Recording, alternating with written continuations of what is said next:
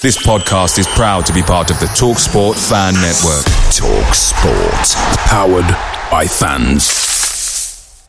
The TalkSport Fan Network is proudly supported by McDelivery, bringing you the food you love. McDelivery brings a top-tier lineup of food right to your door. No matter the result, you'll always be winning with McDelivery. Order now on the McDonald's app and you'll get rewards points delivered too. So that ordering today means some tasty rewards for tomorrow. Only via app at participating restaurants. 18 plus rewards registration required. Points only on menu items, delivery fee and terms apply. See mcdonalds.com. The TalkSport Fan Network is proudly teaming up with three for Mental Health Awareness Week this year. Beyond the pitch, beyond the results, we're here to connect fans, getting them to embrace the highs and lows of supporting your club because we're not just fans, we're a team. With two in three football fans having struggled with their mental health, we understand that life off the pitch can present its own challenges. That's why we're committed to ensuring you have the tools to stay connected with your friends and fellow supporters. Take a moment to connect with your mates. A simple text or an open conversation can make a world of difference. And if they don't respond right away, don't hesitate to follow up. Let's all take a moment to talk more than football.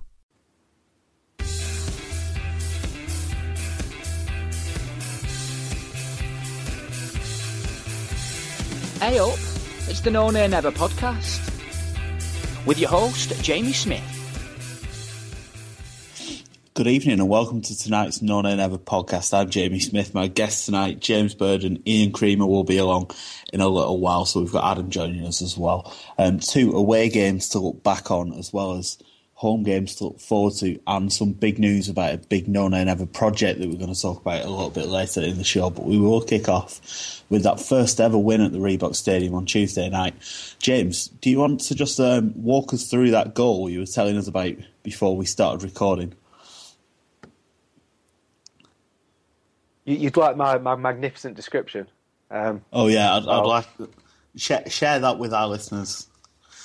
Arthur gets into the box, knocks it across the six-yard box, and Sam Vokes pops it in at the back post and goes mad. Crowd go mad. We win. at The end. Lovely, really dramatic game that one. It was a, a really big game for the season. I think the fact that we were playing and other teams weren't in action, and it was our game in hand, and to get that win and get back in the top two. I thought that was really, really vital. And to go on and get a positive result at Bournemouth as, as well, extremely important.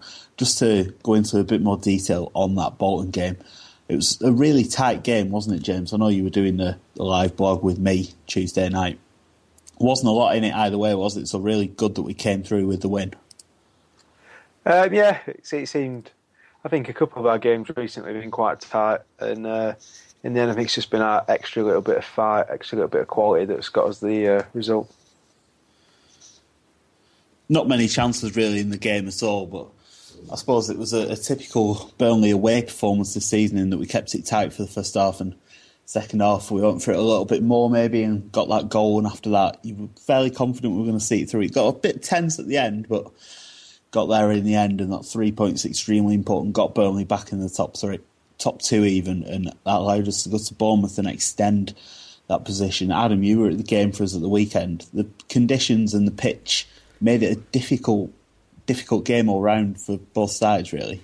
Yeah, um, the the conditions to start with. The, there was a bit of dispute. There was a, a seven. 7:30 a.m. Uh, pitch inspection, which wasn't the most helpful given that I was travelling from Oxford to uh, to Bournemouth in on the same day. Um, but the, the pitch um, survived that inspection. Um, but it was still really windy. It was blowing a gale every now and then. The sun was actually out, so it wasn't wet. Um, and then, but there were there were occasional showers, like every every now and then. It wasn't it, that wasn't the problem, but the pitch had a lot of like divots in it. Um, I know um, Heaton had a few missed kicks. I don't know whether that was just mistake or or that he didn't he misjudged the the kind of pitch. Um, in in the middle of the part, they like Dean Marney and, and D- David Jones seemed to to be like um, mispassing a lot, um, and it, it, it did kind of ruin ruin the the flow of the game a little bit. Um, but um, we we weren't we certainly weren't at our best um, at the weekend. Um, I have to say this this seems to be an issue on it after every game, but the the referee wasn't the best because he it wasn't it wasn't that he he made many bad decisions really. It's that he he broken the he, he broke the flow of the game by lecturing players very regularly without ever punish them, punishing them. I think there was only one yellow card for the whole game that I can remember. Um, but yeah, I think both sides struggled a bit with the pitch, didn't they? I, I was watching the football league show earlier. Sean Dyche commented on on how difficult the pitch made it for both sides. Probably a shame, really, in that we like to keep the ball on the ground as much as possible, and Eddie Howe's team's known for that. So probably spoiled what could have been a really entertaining game. I'm sure Eddie Howe would have liked to see his team keep the ball a little bit better than he was able to. Yeah, um, I mean we know about Eddie Eddie Howe's style of play. He doesn't. He, I think Dyche wants more mixed football, whereas Howe wanted it wanted it played along the floor whenever he could. Um, so so it. I don't know whether it it ruined their game really. It just just seemed to affect most teams. It was quite a poor game in, in the end. And a, another goal conceded from a set piece. I was reading online someone's someone's analysis earlier saying that the last ten goals we've conceded, that's seven from set pieces. And actually, the, the chap who scored for Bournemouth, Tokelo Rantie, I think his name is, he's only got two goals this season. They were both against us, so he must like playing against us. It's sloppy marking again from a corner. That's got to be a bit of a worry, hasn't it, Adam? The way that these set pieces keep causing problems. Yeah, I mean, it, it kind of is. Like we usually at the beginning of the season, we didn't really seem to have a problem defending set pieces, but in the recent weeks, it's it's really become a problem. I mean, at the at the corner for the goal, everyone just seemed to be standing still, not knowing where they where they're going. It's not that it was uh, unlucky or there was a particular mistake. It's just that we weren't that we weren't ready for the corner, and we weren't prepared, um, and and didn't mark up our people. So. Um, it is becoming a bit of a problem, yeah. I, I know when I'm doing the, the live blog now for, that we always do on a match day, whenever the opposition has a corner or a free kick now, I'm starting to get worried, which is really good signing. You'd hope a team challenging promotion will start to cut these soft goals out, so hopefully we'll start to defend those a little bit better. Ian Creamer has joined us, slightly late arrival. I think you were getting home from work, weren't you, Ian? How how did you find the, the Bournemouth game at the weekend? We were talking about how the conditions and the pitch made it difficult for both sides, really. Yeah, it did. Yeah, it was uh, a bit like driving down the M4 tonight. Very wet and not much fun, I have to say. Um, but yeah, I mean, when we first um, arrived, I mean, it's not far for us from Bournemouth. We're only in Newbury, um, and we first arrived and I thought that you know it was going to be a real pudding of a pitch, and it looked fine. Um, but uh, as soon as they started playing on it, you could see you know the ball was sticking. People were trouble having trouble finding their feet, and just never got going. I mean, it, it the the team just looked disjointed. The passing just never got going, um, and you know I think I, I certainly came away thinking, okay, very happy with the point out of that. To be honest. I'm sure the players were the same, weren't they? And looking at the two away games that we've seen in the last week since the last podcast, Bolton away, Bournemouth away, we'd have been quite happy with four points from those two games, wouldn't we? And to get that yeah. cushion in second place is absolutely vital at this stage of the season. Absolutely, you know, and I know I, I see a lot of reports talking about uh, two points a game is uh, is what you need to to challenge strong for promotion for automatic promotion. And I think taking those, yeah, an average of two out of those two games, I think is is good news. Really, I mean, I wasn't at Bolton, a bit of a trek for a midweek game, but um, it's uh, it from everything I heard, it sounded like it was a you know a bit of a slog, but. Uh, good news that we came away with the three, and, and Saturday certainly was a slog, no doubt about that. I, I missed the, the, game at the weekend. Actually, I was otherwise engaged, but there were a lot of comments online from Bournemouth fans that I was reading on Twitter saying that the Burnley fans weren't very loud. Um, True. It's not, not, something you normally say about Burnley fans. We normally take a good photo into to most places. I think there were over a thousand clarets there. What what was the atmosphere like at Dean Court the weekend, Ian?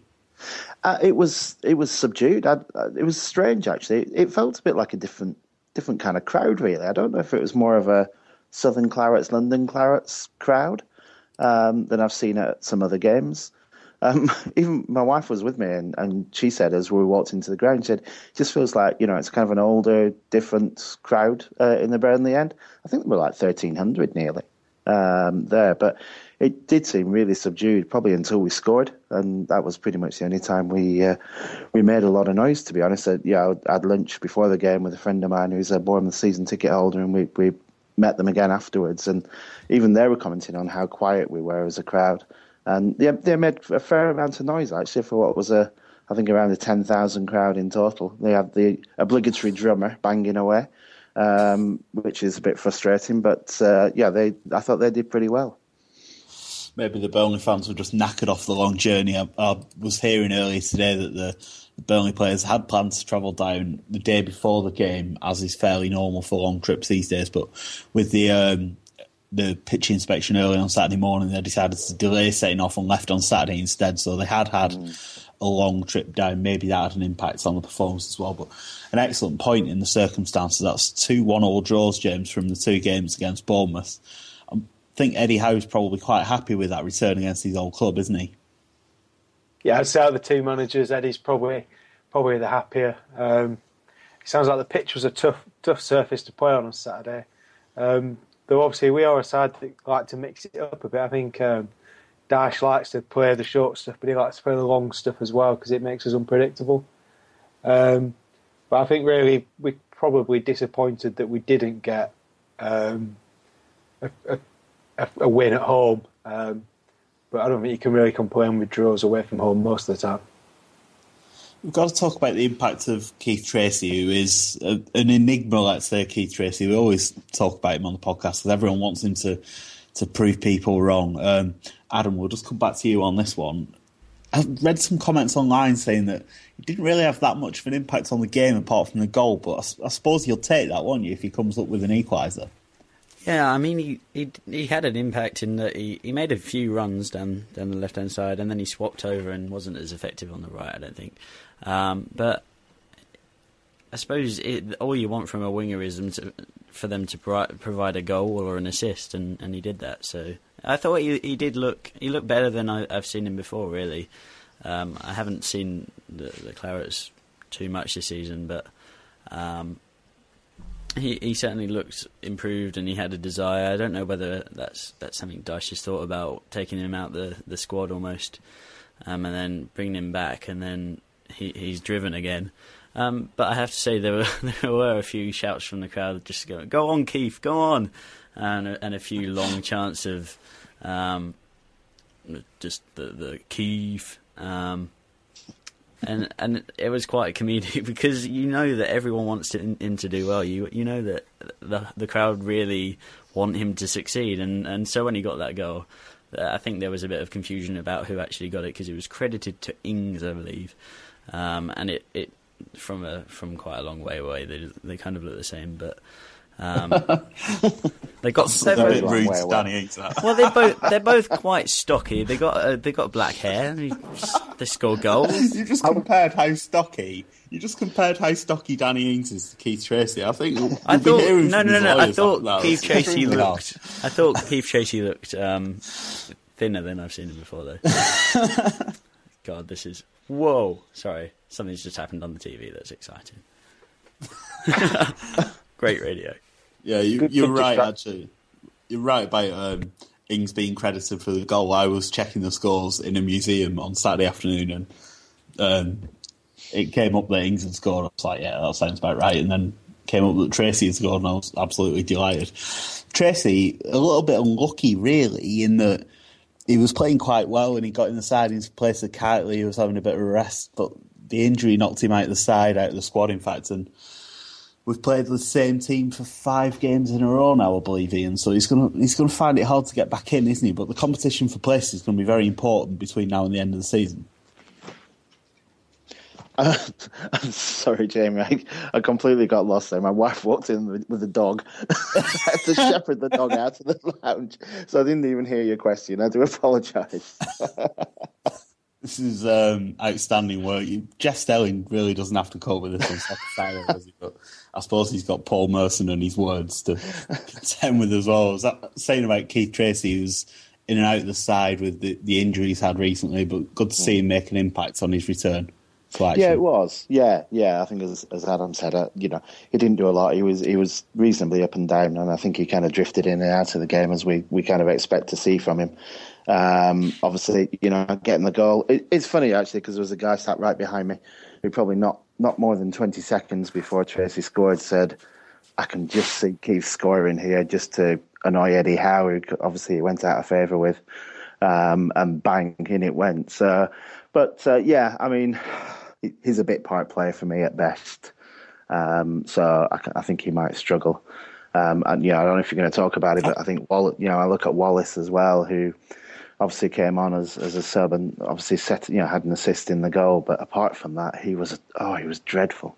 He just every touch that he, he made just went to uh, went to a Bournemouth player, and you know he really looked completely rusty. So so yeah, that kind of you know shortens our options a little bit, I guess. It's a funny one, really, in that we've got five five wingers that I'd say at least decent standard for the championship, if not good good um, standard for the championship. Stanislas as well, who finds his game time a little bit limited under Sean Dyche. I'd like to see Treacy start the home games. I think rather than Kightly, just because I think he offers a bit more going forward, but I understand completely why Sean Dyche prefers to go with Kightly over Treacy when both players are fit. We've got some comments to go through before we move on to our extremely important announcement that we're going to do slightly later in the show. Jack says he's worked out why we concede so many from corners at the minute. Dyche wants to let the other team score so they don't get upset. I think that's unlikely, really. Sean Dyche seems like quite a hard man, so it's probably not realistic. Um, Will says we've actually got one of the best defences in the league. Yes, we've conceded a few from set pieces, but we can work on that. Our defence has come on miles from the Eddie Howe days. we'll talk a little bit more about Eddie Howe later in the show. Um, Paul says he's really pleased for Keith for his goal, a point away on a bad day is not to be sniffed at. I'm sure we probably shifted a couple of our Keith t-shirts on the back of his game-changing little cameo at Dean Court. Those t-shirts are still for sale at nonanever.net slash shop, I believe so. Um, get your hands in your pocket for those. They are limited edition and we don't make any profit on those t-shirts. So don't think you're lining our pockets. That's not the case at all. Um, do want to come back to Eddie Howe actually. Um, his comments after the game on Saturday were that he, he, felt that he'd restricted our chances extremely well. We talk about his teams not defending well at all, but maybe that was a little bit different. What do you think about that, Ian? We didn't really create a lot at the weekend. How much of that was down to the way Bournemouth defended, and how much of it was just not us really being on our game. I mean, I didn't, I didn't see anything special from from Bournemouth. I didn't kind of look across their back four and think, you know, they were uh, they were magnificent or anything. I think we just never got going. Uh, now you might say, well, that's that's down to yeah, that's down to them. But I, you know, I, I just think it was an off day for us. I mean, I know Dyche said we had five or six below par, and I think, you know, that's being generous in some ways. Um, so, you know, I, I I think it's more the fact that uh, we just didn't play on the day as opposed to uh, to Bournemouth defending uh, defending that well or stopping us. And um, of course, just looking back at Eddie Howe generally, I think maybe is it closure yet with the the Burnley fans? Do you think, Ian? There's a lot of people still a bit upset about the way he left, but I suppose the fact that we're doing so well with Sean Dyche maybe means people aren't that fussed about him anymore. What are your thoughts on the Eddie Howe situation now, a little bit down the line after he's left? Yeah, I mean, I don't. I always felt like there was something kind of that we didn't know about when he when he left, and you know, obviously he be, he became quite honest and, and about his personal circumstances shortly afterwards. Um, he, um, I don't know, ever did he ever really settle in Burnley? I, I don't know, and and and I don't sense any animosity. You know, it's certainly not a Coyle situation or anything like that. Um, you know, at Bournemouth on, on Saturday, I never really felt like people really talked about him that much, to be honest with you. Uh, he was there with Tindall waving away to the crowd, but, um, you know, there wasn't any booing particularly or, or, or any real comment about him. I think people have just accepted it for what it was. We've moved on, he's moved on, and, yeah, we've certainly, I think, got the better of the deal. Yeah, it's, I I noticed that there weren't. weren't I kind I, I kind of thought before the game. I wonder if anyone's going to boo because there, I think there were a few boos at, at, at the turf, but I didn't hear any. Um, but I I stayed in Bournemouth over the weekend, and I kind of realised why why I wanted to go back because it's a lovely place and it's so different to Burnley. You can kind of see how how he was out of his comfort zone completely. It's it's kind of um, obvious now, um, more than more so than it was when he first left. Uh, yeah, and I think um, part of the reason that he, he got a bit of a mixed reception at home was in the, the days before he did that interview with the Guardian. I think it was. Mm. Yeah, absolutely right. I was yeah. going to bring that up. Where he said that he never should have come to come to Burnley. Um, but I think ultimately he did us a favour going back when he did, because um, I think a couple of months down the line we would have been looking to sack him. So um, he saved us a lot of money. Yeah, I was I was actually at the, the Palace game that turned out to be his last game in charge, and there were some fans then suggesting that his days could be numbered, and the way we were conceding goals, it, it was something that was going to be extremely difficult to, to carry on, and it's no surprise Sean Dyche immediately started arresting that defensive issue. Um, just to stick with Eddie Howe for now, that the, the Guardian interview that he did do, I just thought it was the timing of it personally. I thought the timing was really, really poor. The fact that it was just before we played them, and I don't.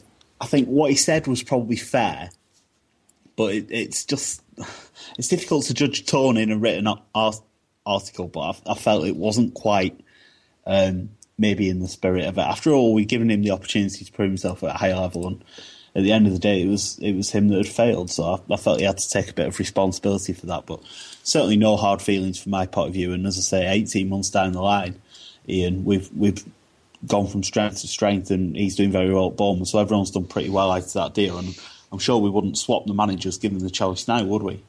Oh no, absolutely not. It was funny walking up to the ground with, with my mate. As I say, he's a season ticket holder there, and you know, he said, I said, how have they been playing this season? And he said, you know, we we keep possession well. We have a lot of possession, good passing football, but know, nothing really, no kind of penetration up front. And I thought, well, that all sounds very familiar, doesn't it? um, you know, but uh, I think it's his home. It's his spiritual home, and I think he's he's yeah very comfortable there. And you know, good luck to him. It will be interesting to see what his next move is because presumably a point will come when he, he can't take Bournemouth any further. It looks like they're going to be mid-table this season, and got to look at a club the size of Bournemouth on ten thousand home crowds. I know they've got a fairly rich backer in Championship standards, but the fact is he's not going to get Bournemouth to the Premier League, surely. So it will be fascinating to see where he expects he's going to be able to go. I'm just not sure there's the the potential for that for that club to get so large. So really interested to keep an eye on Eddie Howe and see how he gets on in the future. We do have a couple more comments to get through. Roger was at the game on Saturday as well. He says he's definitely happy with the point that Burnley picked up. It was for a number of reasons: the pitch and the windy conditions. Most importantly, Eddie set up set up to cut out the Trippier supply line. I think that's what a lot of managers do if they've done any homework. To be honest, it's it's quite obvious that Kieran Trippier is our main creative threat a lot of the time, so most managers will try and do that. Roger points out that Trippier had an early injury as well, which meant he had to stay back in a defensive role rather than an advanced position. We need the other side to be more progressive in such a case.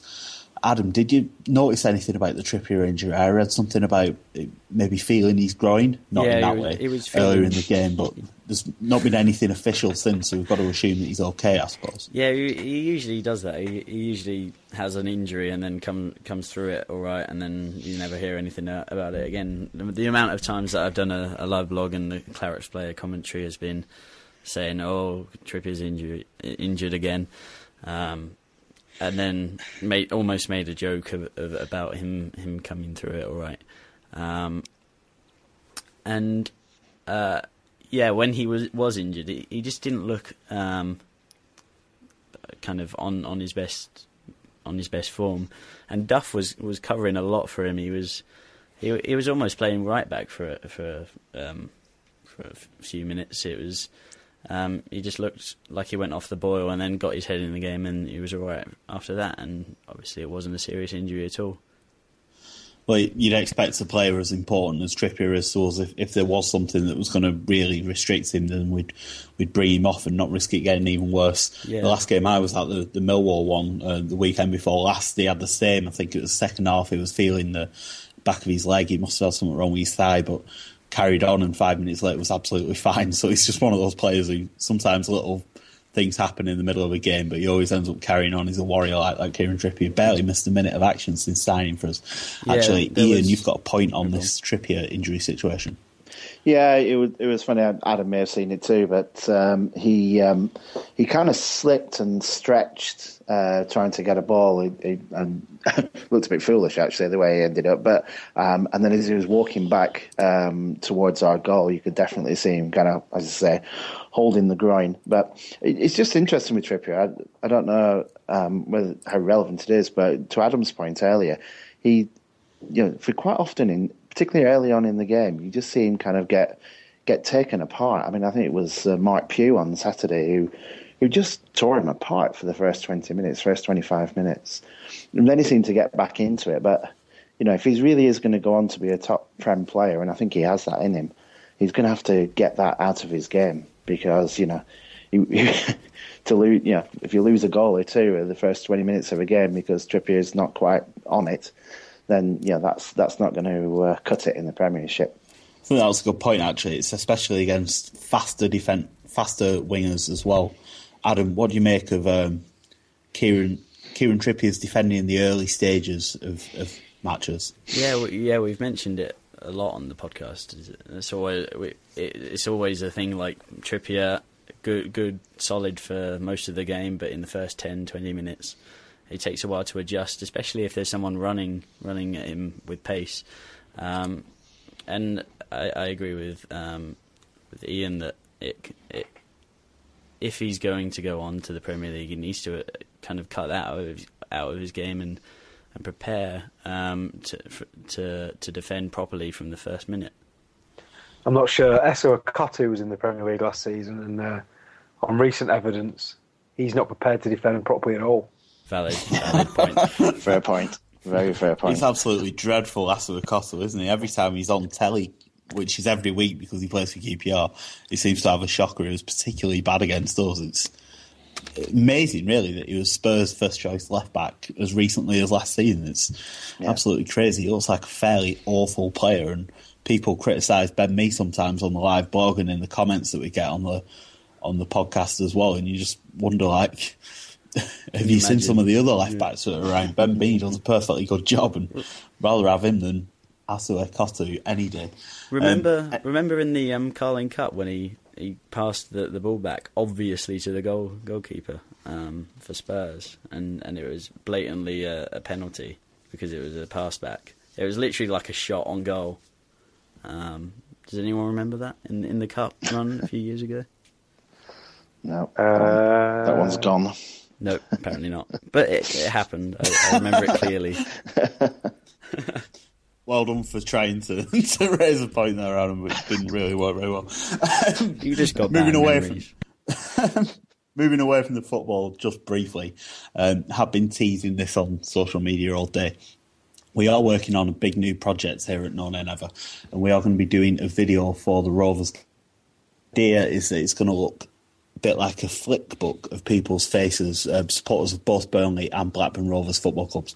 And we're planning to get that done a week or so before the derby and get that online for everyone to watch. We will be shooting in and around Turf Moor at the weekend, and what we really want is for as many people as possible to get down, probably around midday and leading up to kick-off. And we'll only need you for a few seconds each. Ideally, you'll be wearing colours, and we'll just shoot you looking serious and moody in front of the turf, and it should be a really, really good little video that we can um, hopefully get played at the turf. We can't confirm that just yet, but we are in talks with the club. The club's being very supportive on this. Um, so just to recap, we are wanting people to get down to the turf around midday and leading up to the kick-off time when we will be shooting our video. And hopefully it should be a good turnout especially, I need to stress this as well, we really want to get some Rovers fans involved. Um, the idea is for it to be a real collaboration almost. It's difficult for me to explain in the video really because it's not my vision. It's Thomas Pickles who we've had on the podcast several times in the past. Thomas has written a poem that he's going to read over the top of the video, so hopefully it'll all come together. But we are looking for as many people as possible to get down to the turf before the game, and we will try and get people to confirm that they'll be there so we know who we're looking out for. We'll confirm those details in the next couple of days and we'll get an article on the site as well. But we do want it to be neutral, we want it to be uplifting and celebratory and really just showcase the best of what East Lancashire's got to offer ahead of that big derby game, which will hopefully, of course, be the first time we beat Blackburn Rovers in 34 years. So if you are going to the game on Saturday, Nottingham Forest, of course, the visitors to the turf, big, big game. Two teams in the top six going head to head. Get down there early come and find me and Kevin outside the turf. We'll shoot you, not with a gun, with our video camera, and we'll get you in our video. It should be really, really excellent. Um, we'll have a chance for you to sign up as well on the website, nonaynever.net, as always, where you can um, confirm that you'll be there. And we'll be expecting you, and you'll just have to sign a little release form, and we'll have five seconds of your time, and that will be it. It's not going to be a big commitment at all. So hopefully, we'll get lots and lots of people down there, and uh, we'll be famous on the back of it. So that's something to look forward to this weekend. Do want to move on to the Forest game a little bit, James? That's going to be absolutely massive, isn't it? Forest on a really good run of form at the minute, about the same as ours. So potentially the winner could go on to get that automatic promotion place. Yeah, I mean, I think the next the next two home games in particular are absolutely absolutely massive for us, especially at the moment while QPR are on a bit of a bit of a dodgy run.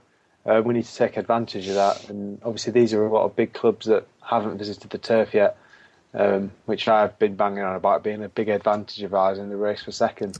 Um, so now we really need to cash in on the opportunity and uh, and, and see it through and, and make second hours.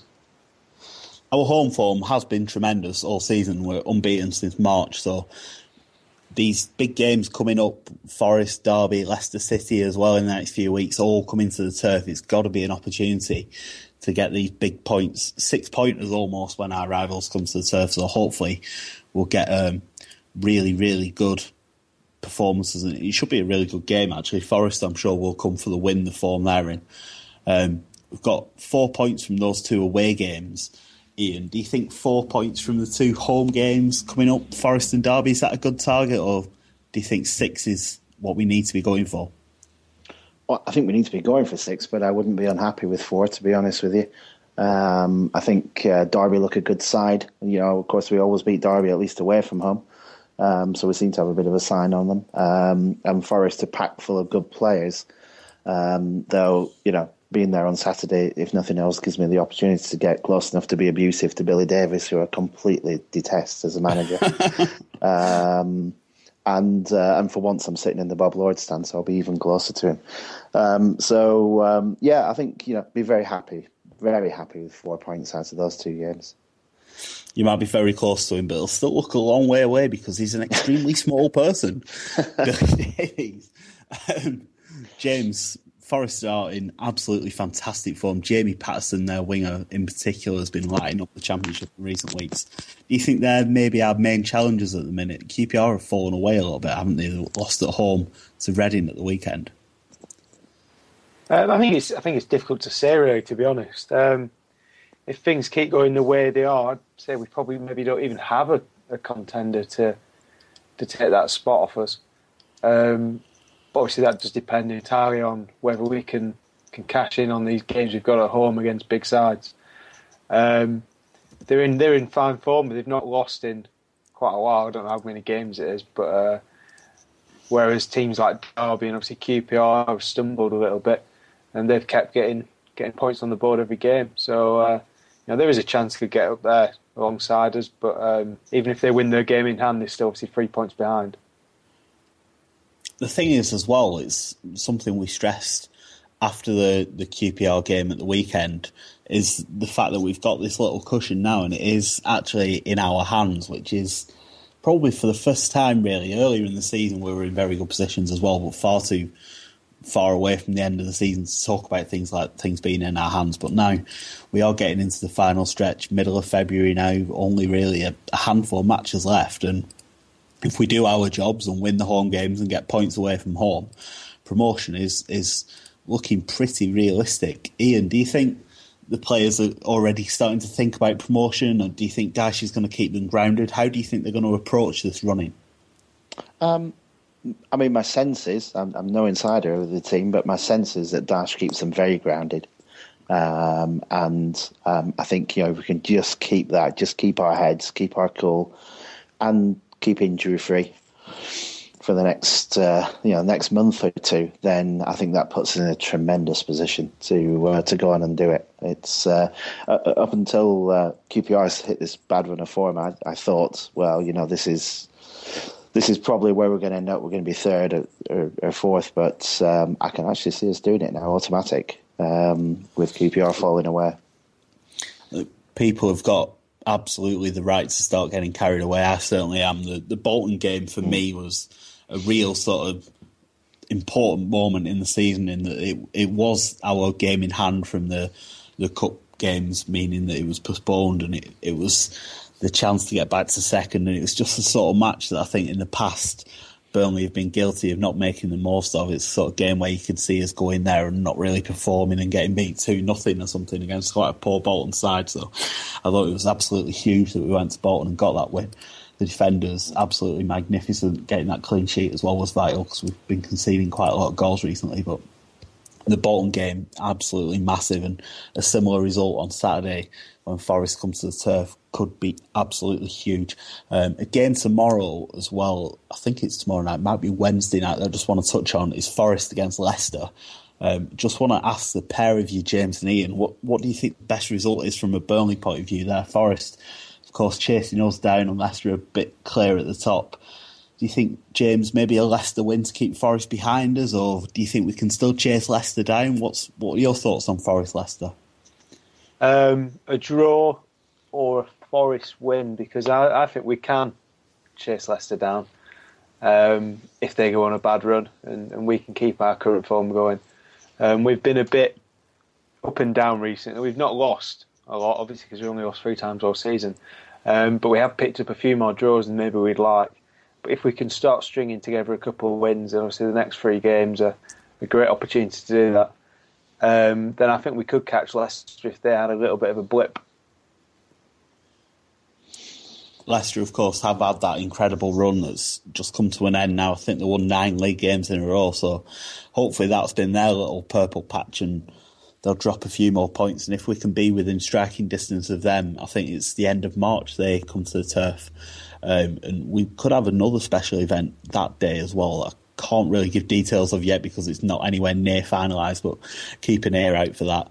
Um, Ian, what about you? Forest Leicester, it's Wednesday night. What, what do you think the best result is from a Burnley point of view? I, I come from the other angle. I'd, I'd actually um, prefer to see a Leicester win.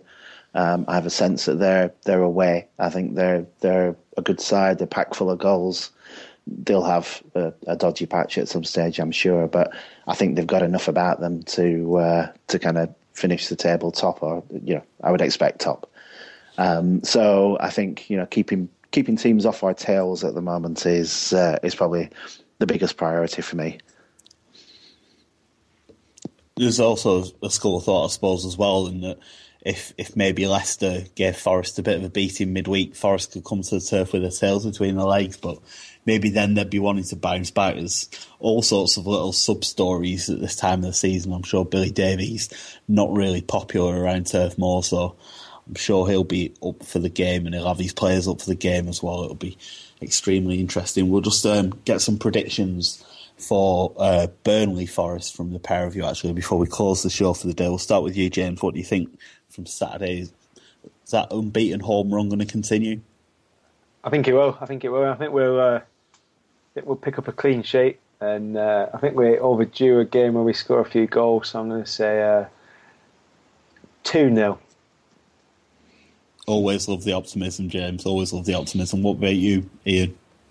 Well, I, I, said on Saturday, just before the game kicked off, I felt like we, we owed somebody a bit of a pasting. It's been a while since we've given anybody one, so I'm going to go slightly more optimistically, just for once, and uh, and say three one to Burnley. I actually think it might be a draw, and I said that for the Bournemouth game, so I hope I'm wrong.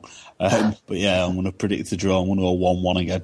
Um, Adam, we'll just bring you in finally before we wrap up for the day. What do you reckon for Saturday's game at the Turf, Burnley uh, Forest? I reckon we are going to draw two-two.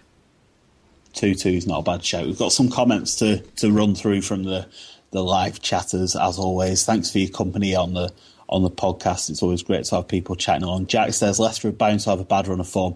Pretty much the only team not to have had a bad run of form yet. Paul says draws are good. I think that's referring to one of our comments earlier saying we've been drawing a few too many. Alex says QPR are falling away, but they could win their games in hand. Um, that's fair, but I think I'd rather have the points on the board at this stage of the season. I think we're in a very good position. Jack says, let's hope the same thing doesn't happen against Forest that happened last season. Penalty in about the eighth minute of injury time and Rogers pointed out that they have to play Derby away, QPR home, Reading at home, and Forest at home. I think that might be Leicester he's referring to. I'm not sure actually. Um, just a final reminder actually about Saturday's game. If you are going to be at the Turf Moor um, for the game, please do come down and take part in our video. Let us know in advance if you're going to be there. We'll have full details on the site nonaynever.net tomorrow and uh, get yourself signed up, and we'll love to see you down there. Get your colours on if possible, and we'll make it a really rousing, inspiring video. Um, so yeah, like I say, get yourself down to the turf from about midday on Saturday, and if you're not there, we will have No Nay Never live as usual. My guests tonight have been James Bird and Ian Creamer. Thanks a lot for everyone who's listened, and we'll be back next week. Good night. You've been listening to the No Nay Never podcast. For more, visit nonaynever.net. And don't forget, follow us on Twitter at nonaynevernet. The Talksport Fan Network is proudly teaming up with Free for Mental Health Awareness Week this year. As football fans, we often pride ourselves on knowing everything, from which substitution can turn the game around to the quickest route home to beat the crowds. However, when it comes to discussing feelings with our friends, we might not always feel as confident. That's why we're here to equip you with the right tools so you can reach out to those who can help. If your mates are struggling, let them know that the Samaritans are free to call on 116 123. That's 116 123. They are there to listen without judgment or pressure 24 7, 365 days of the year. Let's all take a moment to talk more than football. Away days are great, but there's nothing quite like playing at home. The same goes for McDonald's. Maximize your home ground advantage with McDelivery. Order now on the McDonald's app. At participating restaurants, 18 plus serving times, delivery fee and terms apply. See McDonald's.com. This podcast is proud to be part of the TalkSport Fan Network. TalkSport. Powered by fans.